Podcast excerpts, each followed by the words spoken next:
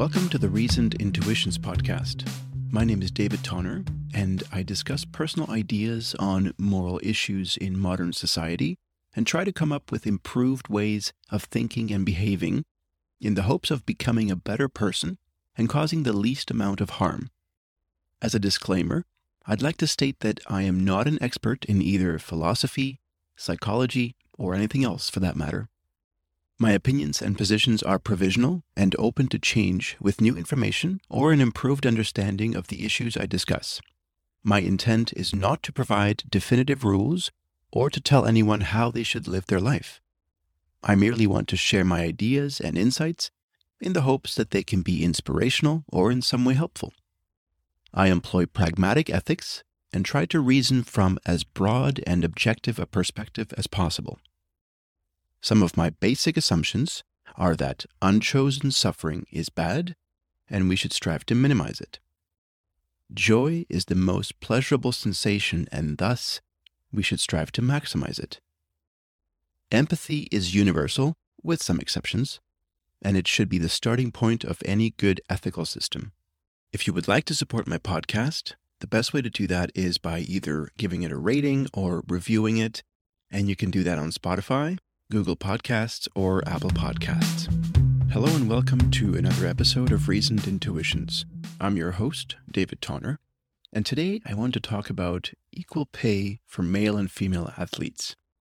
I'm specifically going to focus on the game of soccer because it was this particular game that got me thinking of the topic. I happened to be in Portugal when the idea popped into my head, and as you may know, the Portuguese are lightly obsessed with soccer, or futebol, as they call it. I'd like to mention at the outset that I don't feel the same level of confidence about this topic as I do about many others, and I'm open to being corrected in my assumptions and conclusions. Here are my thoughts for the time being. The first thing you might notice about soccer, as with all other professional team sports, is that it is played either by male or female teams, but never a mix. The reason for this, I dare say, is obvious, though nowadays it's a point that many people object to. Men and women are built differently, both physically and mentally, but the physical part is the one that is more relevant in this context. Men are almost universally stronger than women, which is simply an aspect of sexual dimorphism, nothing more, meaning that males and females of many species of animals have different physical characteristics, and usually, males are bigger than females, especially among mammals. In sports, the question isn't about skill level, but rather the physical advantages conferred by larger muscles and a different anatomical composition that predisposes men to perform greater feats of strength and endurance than women. Naturally, this gives even amateur male athletes significant advantages over professional female athletes. And in a mixed game of male and female players, even lower skilled male players would dominate over proficient female players and this is why we separate the sexes in most athletic events. I'm going to avoid the morass of gender differences at this time and simply assume that these points are understood and accepted by most of my listeners. For clarification, please note that I use the terms sex and gender interchangeably in this episode. Now, to my knowledge, the fact of separate gender athletic teams is not an issue unless we start discussing trans athletes, but I won't do that here. I don't think many people object to the fact that men play against men and women play against their own. What leads to acrimony and discontentment, and now more than ever, activism and pushback, is the fact that in just about any sport or athletic discipline, women get paid less than men. Female soccer players earn a fraction of the amount that male soccer players bring in. I don't have specific numbers in front of me, nor is that a very interesting area for me to explore, but I will point out that sports salaries are not standardized. In fact, it's more accurate to call the money soccer players earn a contract rather than a salary, and each contract is negotiated individually. Still, this doesn't change the fact that the contracts offered to female soccer players are puny compared to those at the disposal of male players. There is a corollary to this discussion in many other types of careers, where male and female salaries differ to a great degree based on gender. And this is a topic that has gained much prominence in the last few years.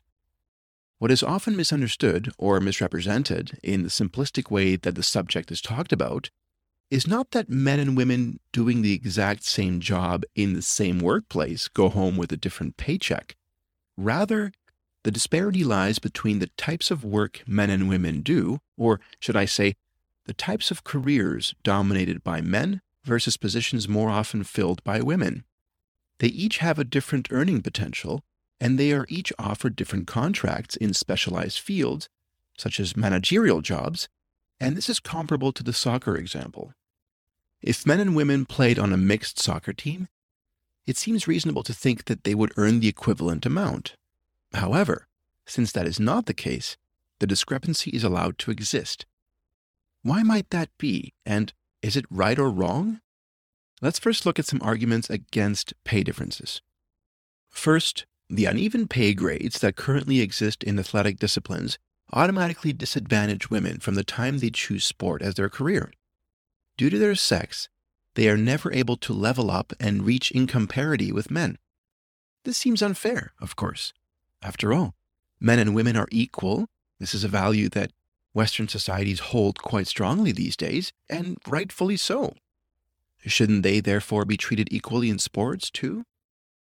Second, there is an argument to be made for rebalancing the various ways in which women have traditionally been disadvantaged, disenfranchised, and discriminated against. I hope you appreciate the alliteration I snuck in. There is a call for redress or reparations, in a sense, for this type of historical negligence and oppression, and the debate naturally crosses over into the realm of sports, which appears to be an area of human activity where not much improvement in terms of equality has taken place over time. Third, we have been historically conditioned to value men's athletic prowess more than women's. This is especially true in the world of sports, and it seems pretty universal. To a great degree, then, the reason male sporting events are more popular is not because they are objectively better or more exciting, but rather because most of us grow up believing that female athletes, except for a few disciplines such as softball, gymnastics, or figure skating, are less professional, less skilled, and just overall less fun. Okay, what about arguments in support of maintaining these pay differences? First of all, and perhaps simplistically, I would say that male soccer and female soccer are two different games. Think of it this way Male basketball players get paid differently from male baseball players, and hardly anyone is clamoring for an equalization of salaries between the two sports. By the same token, though the sports of male and female soccer are in most ways the same activity, there are qualitative differences that dictate, to a large extent, that their salaries must differ. Allow me to explain. To the best of my understanding, the rules of male and female soccer are identical, as is the equipment and the size of the playing field. This is probably the case with most other gendered sports, but even if they aren't exactly identical, the basis of the sports is the same. However, rules and gameplay are two different things, and therefore the outcome, or the experience for the viewer or sports fan, is qualitatively very different. Apart from the physical differences between men and women that I mentioned earlier, other differences include aggression levels, women being far less aggressive in general, but also as players than men. Some studies suggest that women are more technical in the way they play soccer, while men tend to adopt a more individual and less collaborative style. The pace of the games is different, strategies are different, showmanship is probably greater among men, and degrees of flopping, or the faking of injuries, commonly seen in male soccer games, is much less prevalent among women players. All this adds up, as I mentioned earlier, to a different overall viewing experience. For many reasons, including culturally and historically determined preferences, the composition of overall team sport viewership and the types of athletic performance they prefer skews towards males, and this translates to higher profits from male driven sports in terms of ticket sales, concession sales, sponsorships, etc. Second, I mentioned fairness earlier, so this will be a response to the argument in support of pay equalization. Fairness is a sticky topic, and ironically, I'll avoid getting too philosophical about it here. Yes, you guessed it. I'll save it for another episode. But it's worth briefly considering the argument that men and women are equal or have equal value. On an objective level, I find this to be rather meaningless, but don't tell anyone I said that. The question of value, whether equal or not, is consequentially only relevant within specific contexts. It is certainly ethically appropriate to grant men and women equal rights overall. No quibbles there.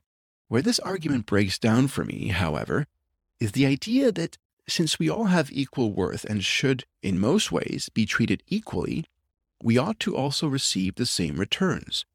This not so subtle distinction is nowadays referred to as equality versus equity, and the difference between the two is essentially the difference between opportunity and outcome. Now, I must tread carefully and not contradict myself. In general, I support a push for equal opportunity, but I am averse to the increasing pressure in liberal society to generate, often artificially, equal outcomes among men and women, blacks and whites, etc. If you recall, though, I said earlier that men and women start off with different degrees of opportunity in sports. So if I support equality, should I not want to level the playing field, pun intended, of these opportunities? Is there even a way to do that?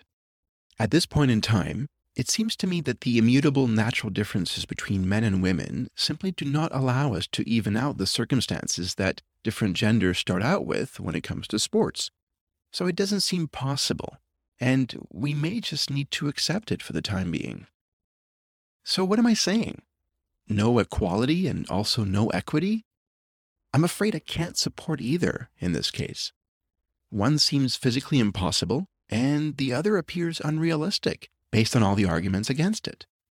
After all, in a push for equity between men and women, should we not also push for equity between netball and basketball players? I mean, the two sports operate on very similar principles, so should we not want both groups of athletes to be paid equally? What about minor league athletes getting paid the same as major league players? Since humans all have equal worth, why should there be a difference in pay grade between the two, merely because they differ in age, skill, and experience level? Here's an analogy from a different industry. Pardon me if it seems facile, but it helps illustrate the way that inherent differences sometimes disadvantage either one or the other sex. But this doesn't have to be, in and of itself, an ethical problem. There are careers, or crafts, that, by their very nature, cannot be performed equally by both genders. Take blacksmiths, for example. A female blacksmith would naturally be disadvantaged from birth compared to her male counterpart in terms of the type of assignments she could take on, the quality of her work in specific regards, as well as the speed with which she completed jobs. Is this wrong and unfair? Or is it simply the nature of sex differences and the profession itself, wherein an attempt to equalize outcomes would in turn create a separate ethical dilemma? I'm not sure how this can be balanced out, but it strikes me that some situations appear unfair when appraised superficially, but upon closer scrutiny are found to not be unfair in an objective sense. I want to be clear about what I'm not saying, however. As stated earlier, in general, I support equal opportunity for everybody in every area of life.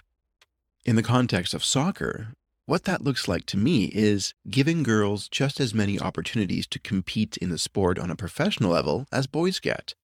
No obstacles should be placed in their way that do not arise for boys, and they should have equal access to the upper echelons of the sport, just like boys do. This includes governments funding female sports to the same degree that they support male sports, from schools and minor leagues all the way up to professional teams.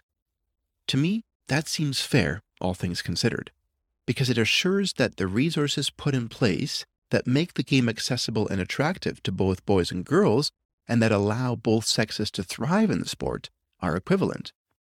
Going back to something I said earlier, there is a crucial point that I feel needs to be stressed. The fact that in numerous sports, and I'll add the disclaimer here that I don't know very much about pay structures in most athletic disciplines, Players getting paid based on individual contracts rather than salaries is a huge factor, at least for me, in determining where I stand on this question. If it was the case that all soccer players were paid the same salary, or let's even say that there were separate pay grades for different positions in a team, which would at least lend itself to the call for equality between male and female goalies, forwards, strikers, etc. If it was the case that sport remuneration was salary based, then I would have no objection to its equalization between men and women, since in that scenario, pay would be standardized based on the type of work performed. However, that is not the case. Individual contracts are offered to different players, and sometimes the sums are significantly different from each other. This is dependent largely on profits or what each player is deemed to be worth to the club based on his or her popularity with fans and sponsors. If we somehow follow to its conclusion the argument that female players should still receive the same contracts as their male counterparts, then we would be required to fundamentally change the way sports audiences approach gendered disciplines altogether.